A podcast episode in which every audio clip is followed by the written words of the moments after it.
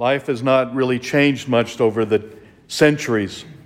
Even from the very beginning, we see how even Adam and Eve wanted to have power. And then Cain wanted power over his brother Abel. And it went so throughout the history of humanity. Man always wants to have power over everything.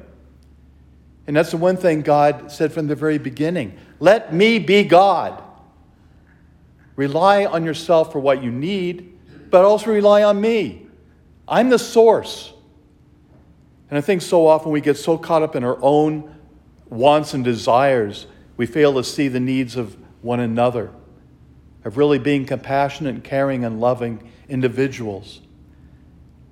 Even the disciples struggled with that understanding. Even the mother of two disciples. Jesus, let my sons sit at either side of you. Let them have power. They were not to be the chosen ones, although they were chosen to be one of the twelve, two of the twelve. Why do we always want power? We want to have authority over others. Even in the priesthood, having power over others. And that's not what it's about. As the Lord said, to serve, to be of service to others.